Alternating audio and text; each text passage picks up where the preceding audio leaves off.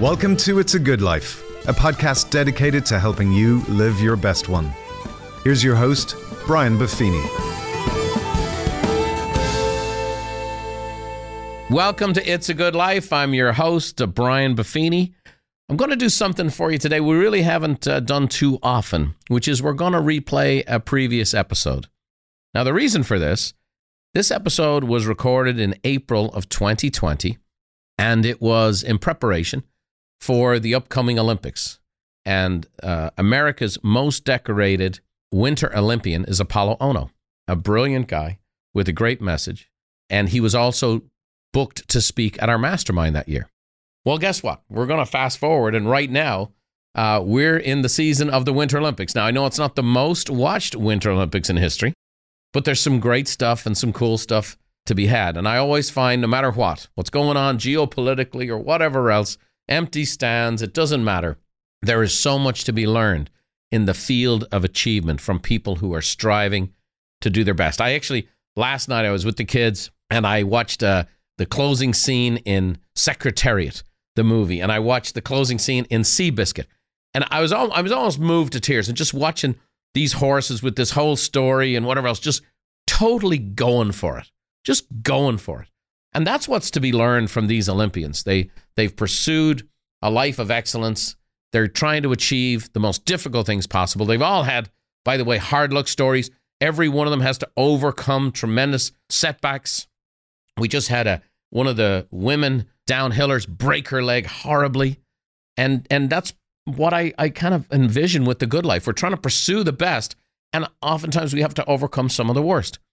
Now, we did this interview with Apolo right as we're getting into COVID, and you'll hear all the COVID stuff throughout. And I think it's actually fantastic. I was just listening to this episode again, and really inspired me to say, hey, Winter Olympics are upon us. There was a fabulous message here pushing through COVID. And now it'd be great to listen to this again. And by the way, Apolo is still our guest speaker for Mastermind. We've had to cancel it the last couple of years. It's on August 8th and 9th in San Diego this year. And we're going to have the great Apolo Ohno present. So, this is uh, an episode we recorded a while ago, but I would say this to one of my favorite episodes of all time, very timely with the Olympics. And uh, I'm going to share with you a follow on episode where I'm going to take my insights from this interview and how I've applied it to my life. So, Take good notes, listen to it over and over, and enjoy. Today's program is called Unleash Your Inner Olympian, and be harder to find somebody better than our guest today. He is the most decorated U.S. Winter Olympian of all time, and it's Apolo Ohno. Now, many of you know my wife Beverly was uh, on the Olympic volleyball team from 85 through 89, went to Seoul, Korea.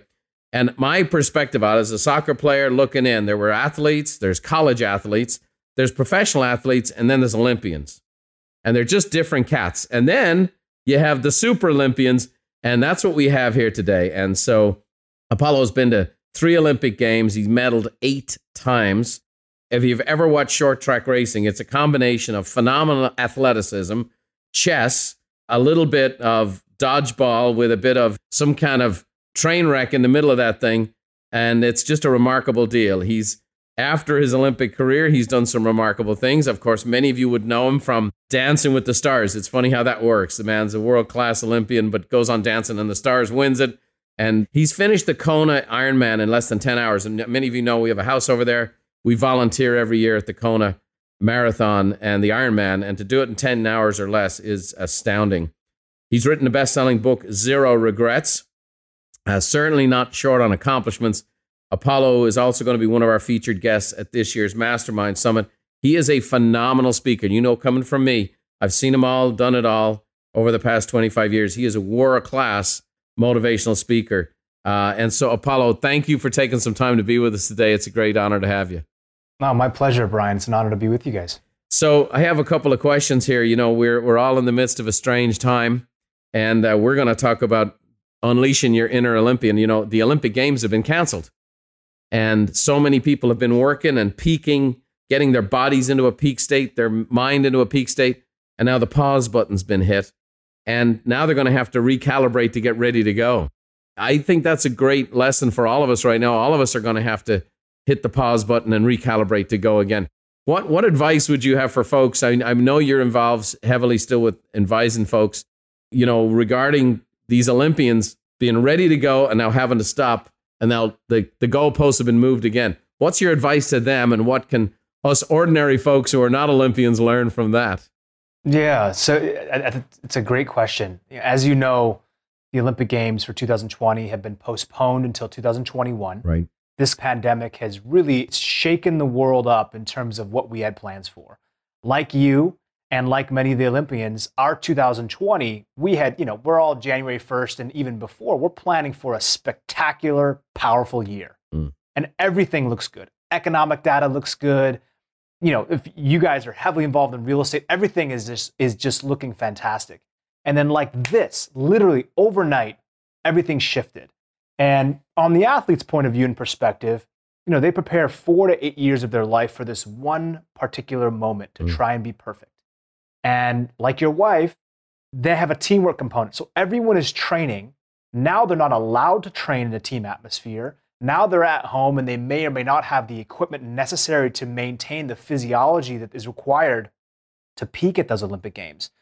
And then psychologically, where in my belief is really the, the, the, game within the game and the most important game, those types of conversations are very interesting. And so these athletes were essentially training for something that they were not sure was going to happen. Mm-hmm. Like you and like many of the team around you, preparing for an event that you had planned for for many, many, many months, if not years.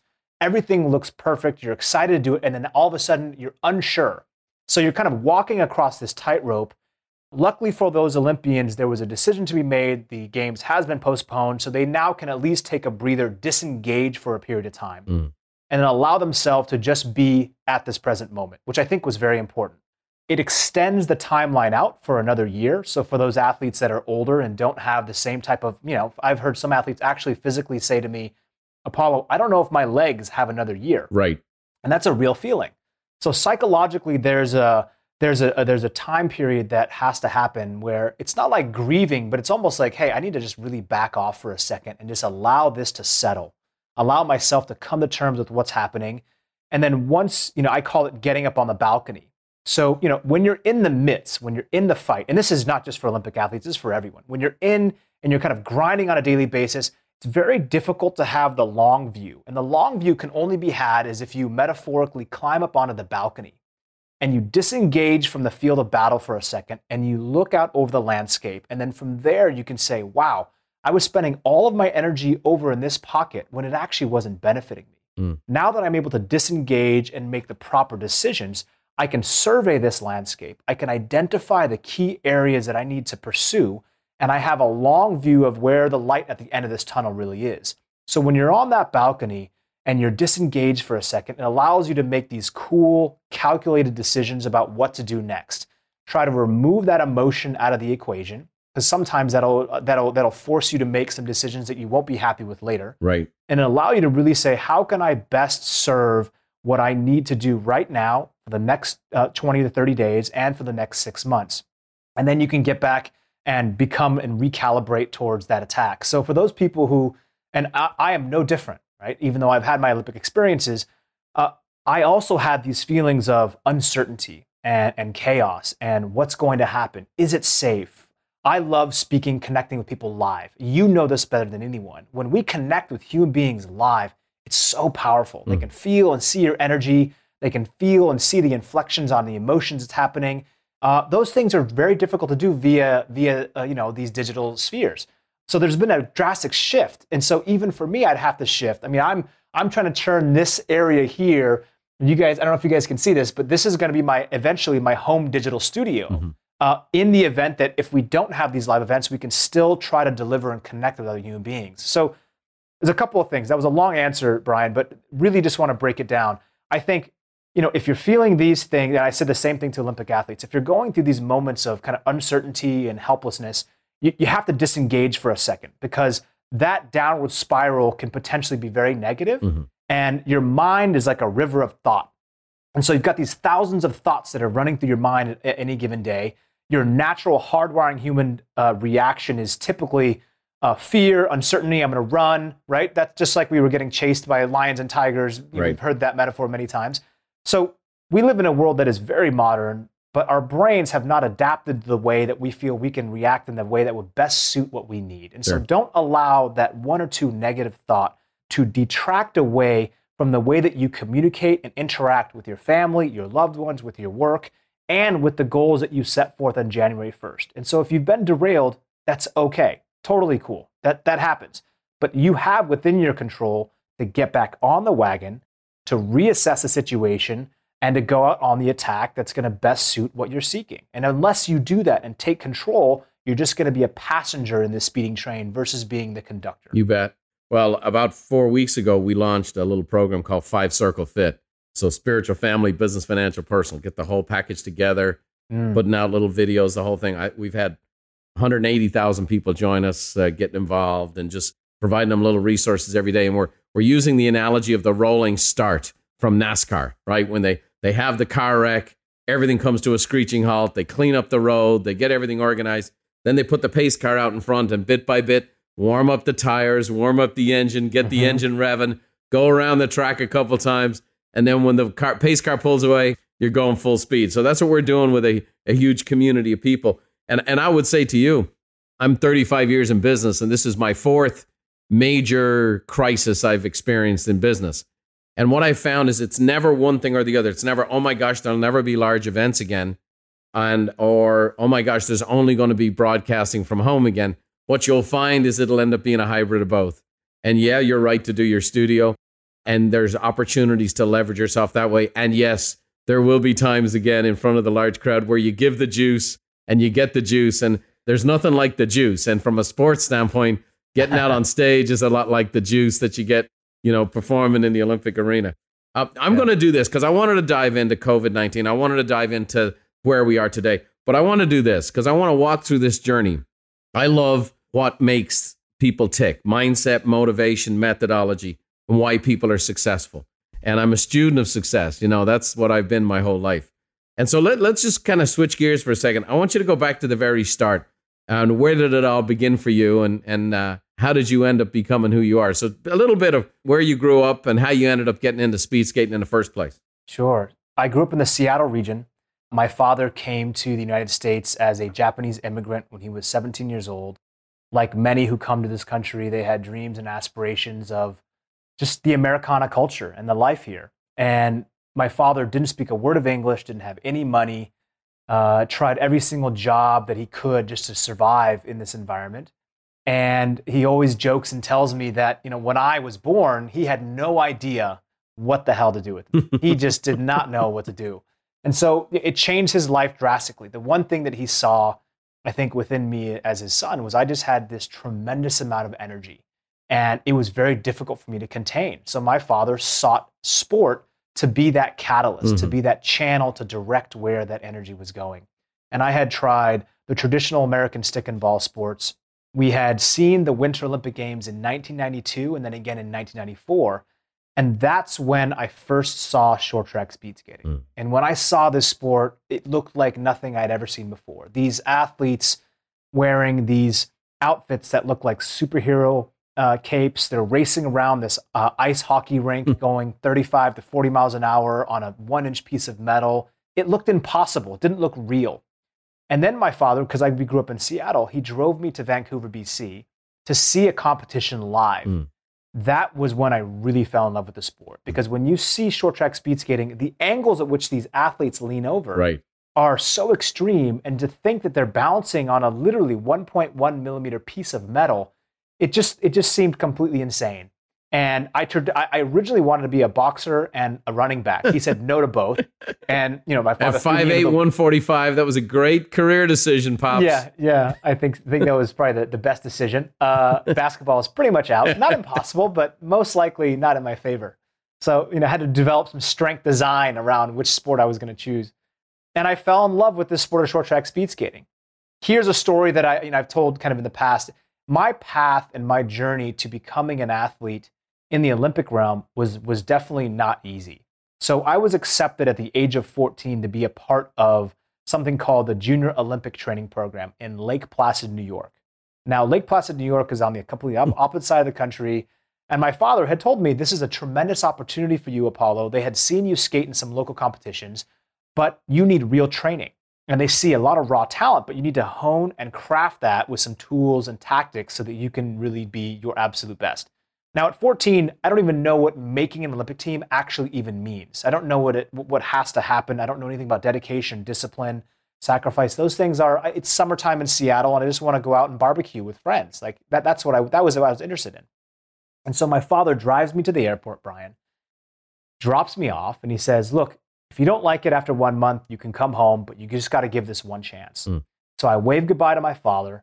Instead, I go directly to the payphone. Back then we had payphones uh, and I pick up the payphone. I call my friend and tell him, hey, I'm supposed to go to New York today, but I'm not going to go. So for the next seven to eight days, I'm spending and bouncing around from house to house while my dad believes that I'm in, I'm in New York, but I'm so pissed off, I won't call him. Right. Until he gets the call from the coach, and the coach is like, Mr. Ohno, we're just kind of curious if you still plan on sending your son out to us. If you are, great. We just haven't heard from you my dad's very confused, very thick Japanese accent. It's like, oh, you lost my son. We have a big problem, right? And so uh, that was my first entrance into, you know, what was happening. So my father finally figures out which house that I'm at, picks me up. Two weeks goes by of us arguing back and forth. He's telling me, I know what's best for you. In my own small brain, I'm thinking, I know what's best for me. I'm the man of this house, right? Now, I, am a single single child yeah. in a single parent household. Right. So you know, anything my dad was saying, I was saying the complete opposite. Right? And my dad, it was coming from a place of love. And you're 14. Great, you're 14. I'm 14. Yeah, I'm 14. so he drives me to the airport again, parks the car, goes into the airport, gets on the plane with me, makes sure that he delivers the, the package to to the coach. We drive to Lake Placid. Um, after getting off in Albany, New York, and he walks right up to the coach, says, "Good luck," and then turns around and he goes and he goes back to Seattle. And this coach is like, oh my gosh, this this problem child. I've been hearing all these rumors yeah. that have been happening. To make this the story shorter, I I find my path, and through some great mentorship and coaching, uh, I started to really love the sport, and I love the dedication and the hard work, and I learned a lot. And my career really skyrocketed from that point. And it was never, you know, always up, but it was always up and down, and many many losses and failures that I learned from. A lot of times we had to reinvent ourselves. But that was my entrance into the world of short track speed skating.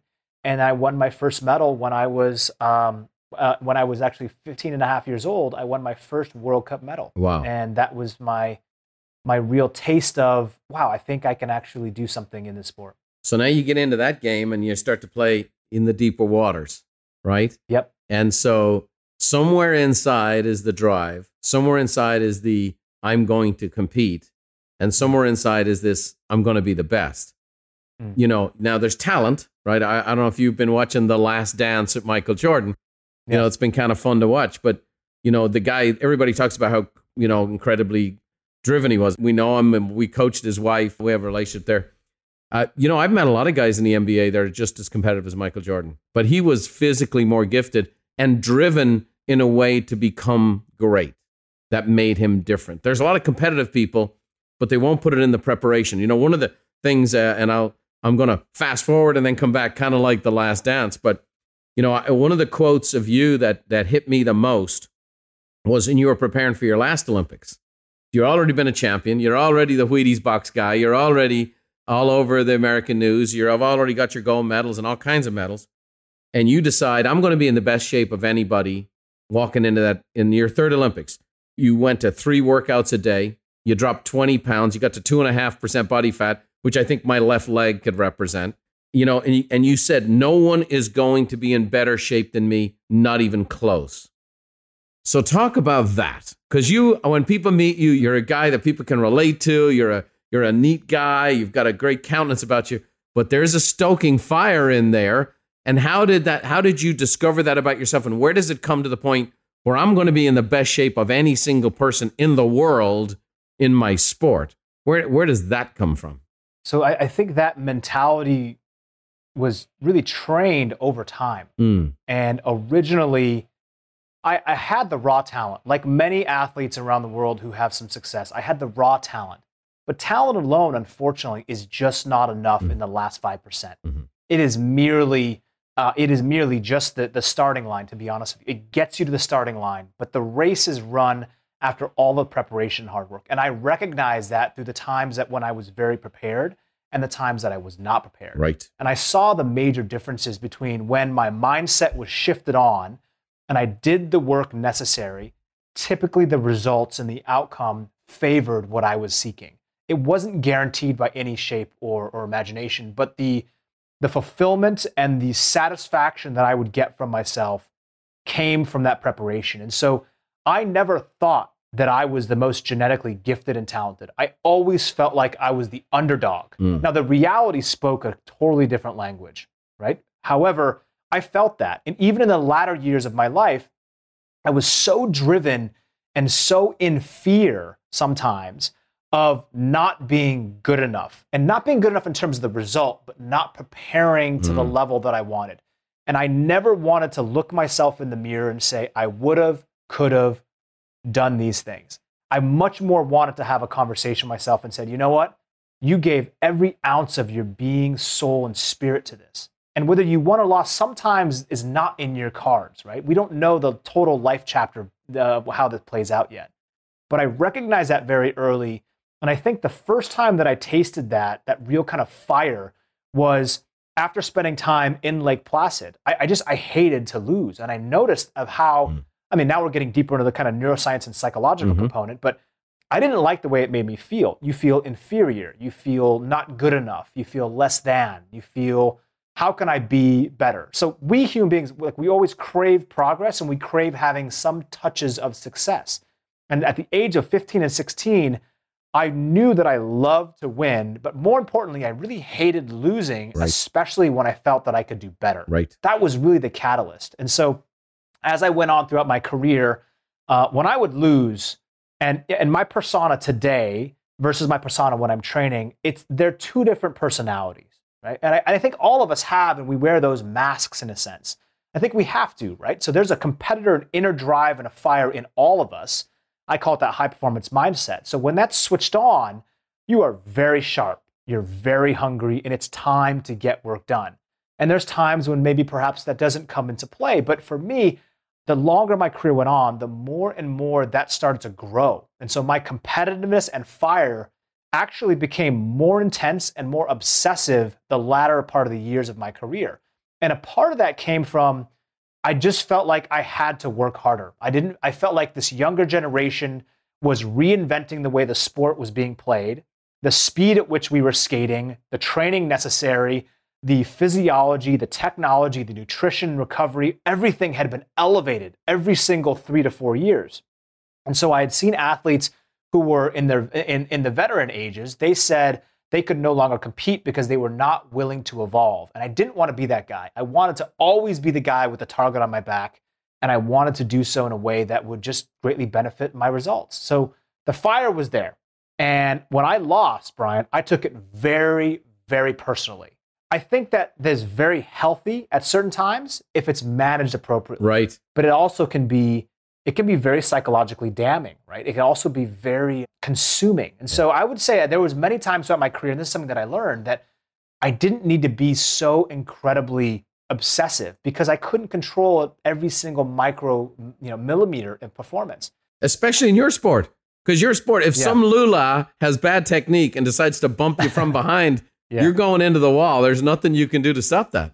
That's absolutely right. That's absolutely right. And so you develop that mentality of you really start rewarding yourself on the process and you start focusing less on the prize. And the prize, which is at the Olympic Games and making the podium, that is your metric. That is what you are shooting for. That is the target.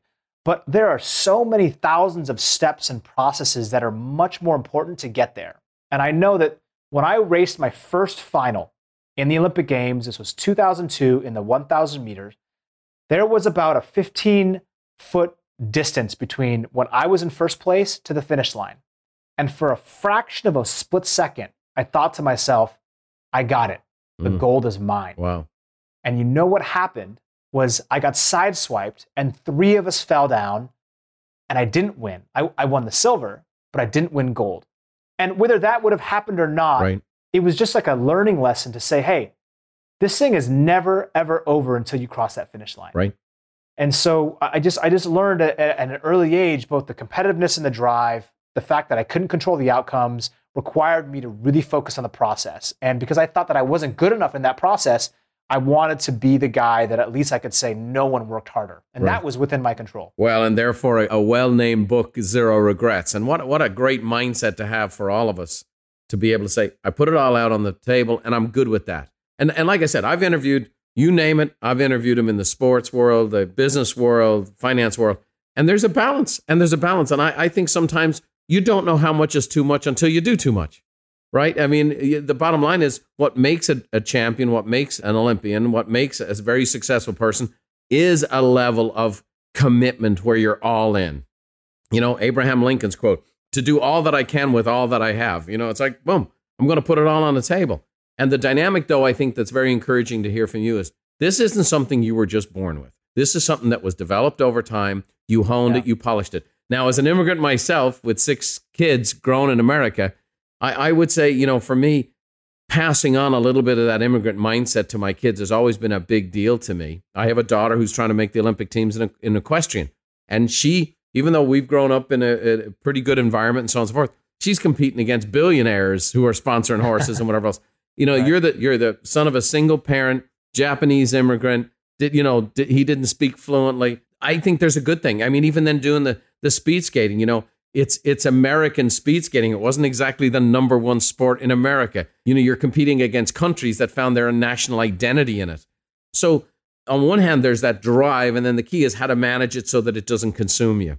And it sounds right. like you've done a great job of wrestling back and forward with that yeah. so that you know you, the fire burns as hot as it can without burning down your house that i think that that's perfectly said you know i think that we can only control what we can control the immigrant mentality and uh, you know there's something is like stay hungry mm-hmm. right stay hungry stay foolish always continue to learn and always stay hungry no matter what we as human beings have the capacity to always grow and we can change our neurochemistry through that system. We're understanding how that works now. So the mindset to me was always the single greatest tool. And I saw that in my father and the way that he worked.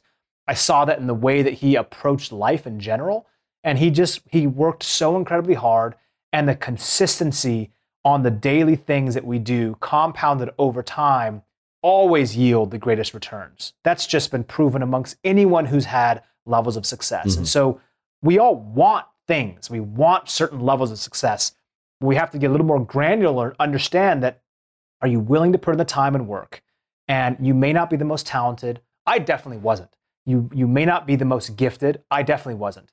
And if you are, great. You've got, you've got turbochargers already, but you got to put these pieces in place mm-hmm. and you're going to have a, a, limitless mindset. And so you used, I hate this feeling of losing into a positive energy. I, I challenge people all the time.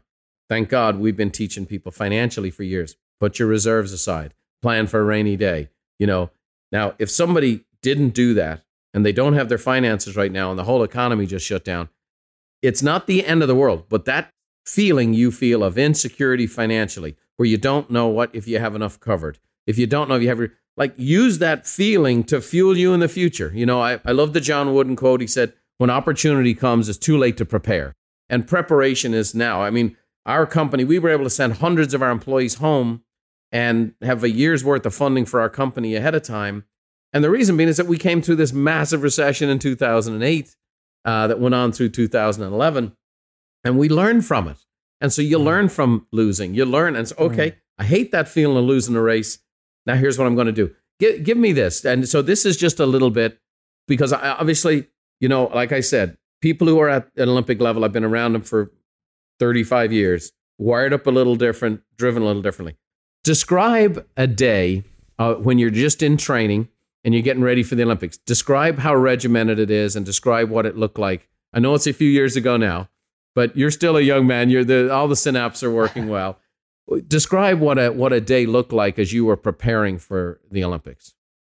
A day in preparation for the games, I think at our peak volume, so at the highest amount of training volume, we wait. I would wake anywhere between six and six fifteen in the morning. I'd be at the ice rink by seven a.m. Be at the ice rink warming up for about forty-five minutes off ice. Do our skating drills and exercises. Jog probably about a mile, maybe two miles. get on the ice, have a two and a half to three hour training session. We'd get off the ice, do some stair jumps and plyometrics. That's around 11:30, almost noon. Cool down, stretch. I would bring food with me so I could begin that recovery process right away. So I wanted to cut down the driving time to go back home to make my food. I wanted it with me right away so I could start recovering, replenishing my system.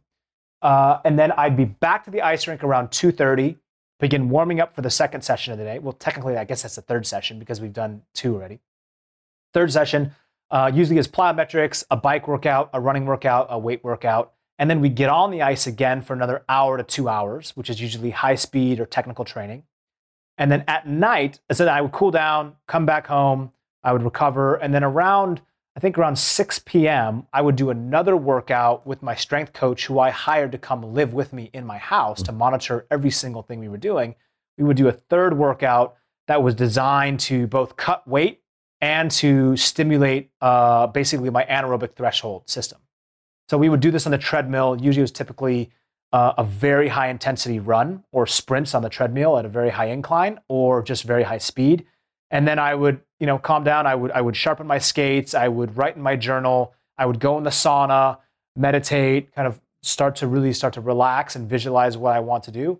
And then at night I'd have dinner and pretty much go to bed. And that's how it was for, you know, we do that about six days a week. Sundays are off.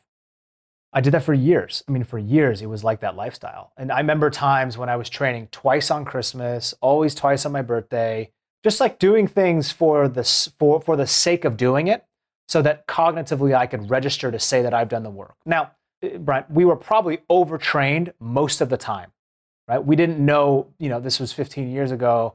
We didn't know what was really required from a recovery perspective. We were using data and science and, and injecting that into our daily routines but we did not fully understand probably how overtrained we were.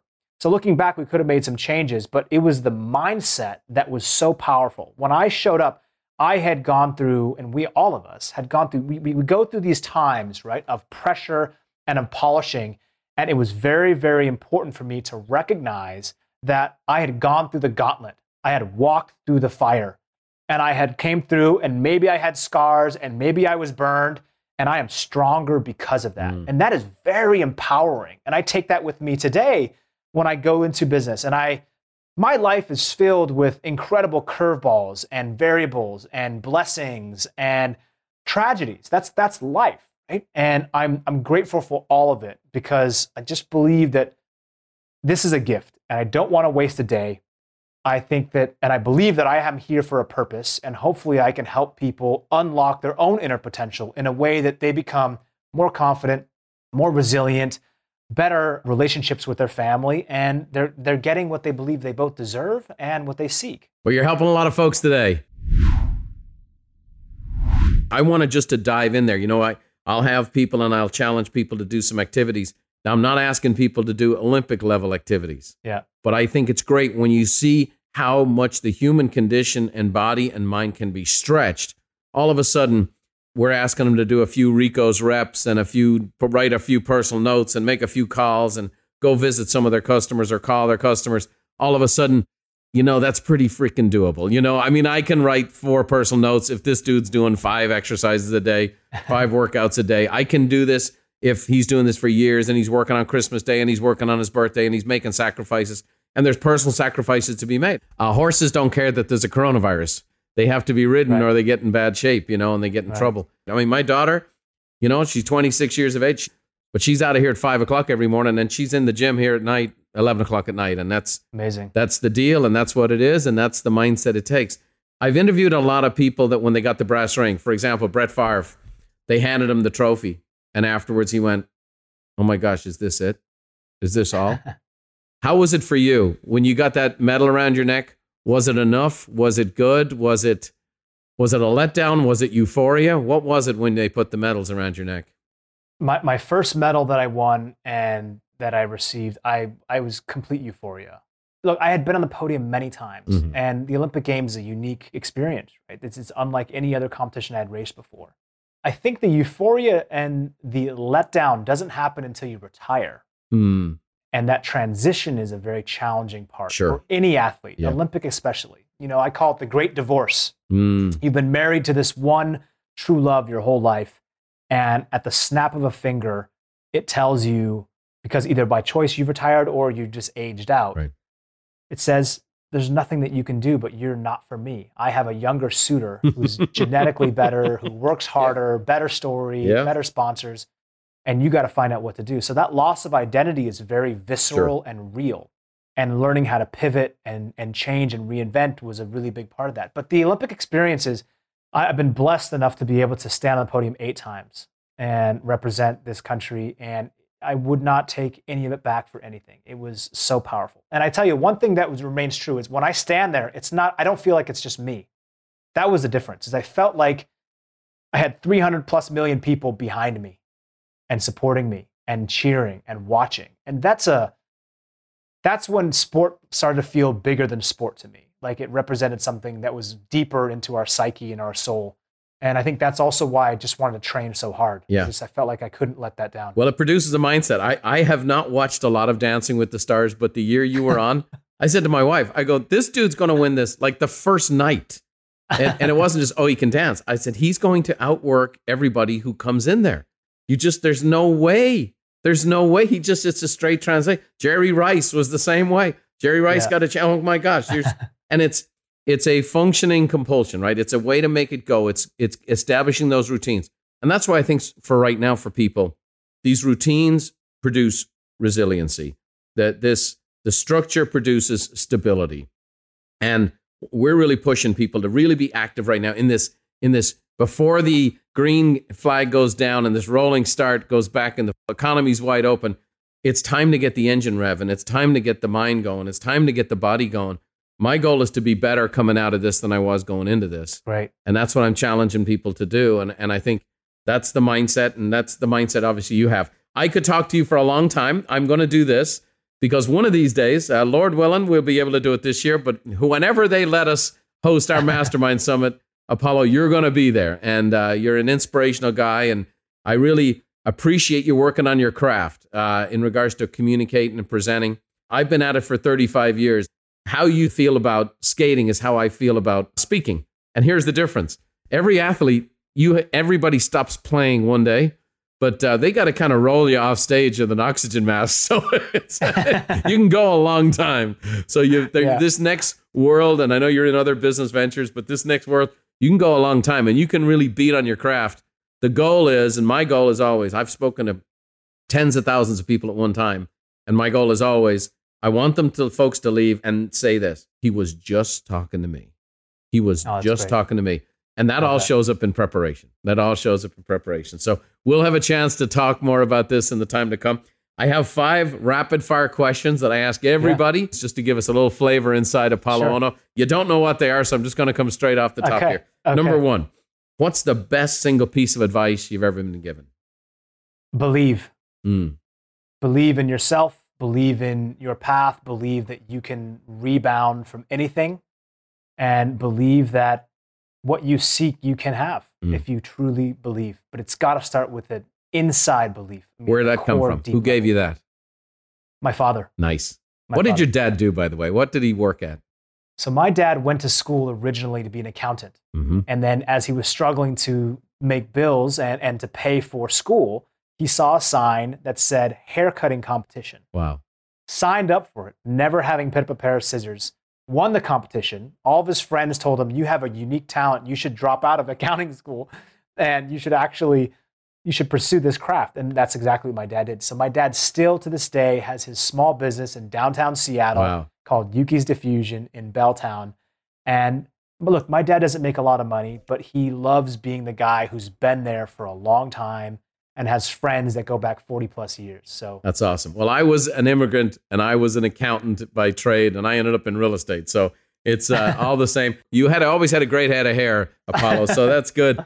He he passed on more than just that. That's great. And obviously, that believe. What a great what a great legacy he Yeah. gave you. What a great he believed in you, and he put you on an airplane to New York. God bless him. Uh, what one talent or gift do you wish you possessed that you don't? I think the one talent that I wish I possessed, but I do not naturally have, I think is the is the natural fundamental talent around finance. Hmm. I have to work very, very hard sometimes two times or three times harder to really absorb. And that's okay. And, I, and I've come to terms with that. But I think, you know, I have some friends who they can look at a problem, they deconstruct it like a reverse engineering mind can. And I know this because I, I, I went back to business school. I went to Wharton Business School at the end of last fall. Wow. And I was surrounded by 38 other C suite executives. And there was times we were talking about finance and we, had, we were given different tasks and challenges for this six weeks that we were all spending together. And I just see, saw how fast they could calculate and process information. And I was like, that, I know my strengths. Right. That does not happen to be one of them. so I'm, I'm, I'm learning and I'm growing. Yeah. And it's, you know, but that's, that's one for sure. Well, I, I would say, you know, as a coaching company, what we've discovered is that when you get someone who's naturally talented and they develop skills, they can become a superstar. But when you get someone who doesn't have the natural talent, but they have the work ethic, they can be awfully, awfully good. So the Yeah. fact that you have to work at it twice, one of the great things, one of the great traps of finance is people who get it quick because they make Yep. quick mistakes. And so the fact that you have to measure twice and three times when it comes to money is not a bad thing, my friend. So I'll, I'll keep that in mind. yeah, it's a Thank you, good thing. Here's the third one. What book has been most instrumental to you? What book has been most instrumental? I think oh, there's been so many. I love books on leadership Mhm. and I love books that integrate kind of philosophical, whether it's uh, Stoic related philosophy or Eastern philosophy. I like bigger picture books that allow me to take a step back. So I, I would say I love all the Simon Sinek books. I think Sure. he's kind of hit the bullseye many times. I love a book called The High Potential Leader. Yeah. It's difficult for me to pinpoint one. What about what about this? How was it reading Zero Regrets when it was put together? How did that book impact you when you read that again? Is it's difficult when you get your thoughts and it's down on paper and then it's brought back to you. It's very difficult. Uh, and, you know, I wrote that book in a very certain mindset. And I still believe that mindset resonates true today. Uh, but I was very happy. Look, I'm very proud and happy that for that book. I'm writing a new book called Hard Pivot. Yes, I had heard it was supposed to come out this year before the world decided Yes. not to cooperate. Yes, yes. So that book is, you know, it's about reinvention, resilience, adaptation, high performance. Seems to be kind of perfect for now, buddy. Yeah. I wouldn't. Yeah. I'd keep the machine rolling. Yeah, keep the machine rolling. Um, Well, when you get that book, you let us know. We have a giant book buying audience. Our folks are Right. readers and readers who are doers. So when you have your first copy of that, you send that to me and we'll put it in our channel. We have millions and millions of people we're connected to, and we'd love to promote that. Okay, I know you're not a big movie watcher or TV watcher, but you're scrolling through the channels and there's one movie, and every time it's on, you stop. What's the one movie you either watch part of it or all of it over and over and over again? It's the one that that just stops you and you always got to check it out. I'm old school. I like I like Rocky movies. Come on. I like the guy who's an underdog. I like the guy who keeps getting back up. That's just that's who I am. Scott Hamilton and I are great friends. And Yeah. At one stage, I think he recognized he, he fell 46,000 times in his career. And if you're in the ice skating business, you are going to fall over Yes. and, and it hurts. okay, it hurts. So getting up off the deck and going over and over and over again is definitely the price of the sport you chose. Last but not least, what's one thing still on the bucket list you've yet to do? Uh, I, I, look, there's many things on the bucket list. I think I'm living them right now. The most important mission on the bucket list is I want to inspire, motivate, and help millions of people across the world unlock their potential to live a better life. That, that's really that's it. And I don't feel like I will ever accomplish that because that's going to keep growing.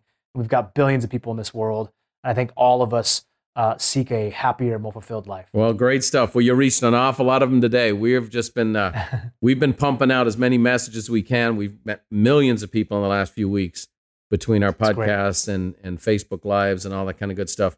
It's great to meet you, and it's an inspiring story. We are going to stand on some stages together, my friend. It is going to happen. Uh, we're going to still hope for Mastermind. We'll see how and when it all shakes out. But one of these days, I'm going to get Apolo Ohno on a stage for us, speaking to our phenomenal audience that will eat this stuff up. But I really appreciate your time today. What a great career! What a great man! And uh, the bet your best days are yet to be in front of you. You know, you're still you're still at the peak of your life, and uh, you have so many great things in front of you. And all of these lessons you've learned are so valuable and so helpful. You're not stuck in the past, and you know. Uh, Bruce uh, Springsteen used to have a song called "Glory Days," you know, That's and right. where we all get stuck on our glory in the past. But there's lessons from there that are so helpful for the future. And I know you're You have a great hand on your shoulders for that stuff, and I'm very excited for you. So thanks for being with us today. Thanks for blessing our audience, and we look forward to being on the stage together real soon. Thank you, Brian. Thanks for having me. Well, what a neat interview! What a fantastic young man! What a great, uh, great path he has had, and uh, it's just great for us to get exposed. You see the life of an Olympian, and when you look at your tasks, when I look at my tasks, when I look at the five circle fit, when I look at my schedule, you know, it's pretty doggone doable. When you hear these folks that are achieving at the very, very highest level in the world at their sport, and you see the level of commitment it takes, we don't have to do that, but we should be inspired to do a little bit of that. So that's what I'm challenging all of you folks today. If you're doing the five circle fit programs, if you're in the Buffini training programs, you know, do the activities, do the activities, be a champion, hate to lose, hate the feeling of financial insecurity hate the feeling of not being able to pay for your kid's college education. You know, it's okay. It's okay to use that as a short term motivator. And uh, so great stuff there today. I hope you enjoyed today's podcast. I certainly did. It was great to meet that champion. And so let me leave you with a little Irish blessing, especially for today's times. May the roads rise up to meet you, and may the wind always be at your back. May the rain fall soft upon your fields and the sunshine warm upon your face. And until we meet again, may God hold you in the hollow of his hand. We'll see you next time.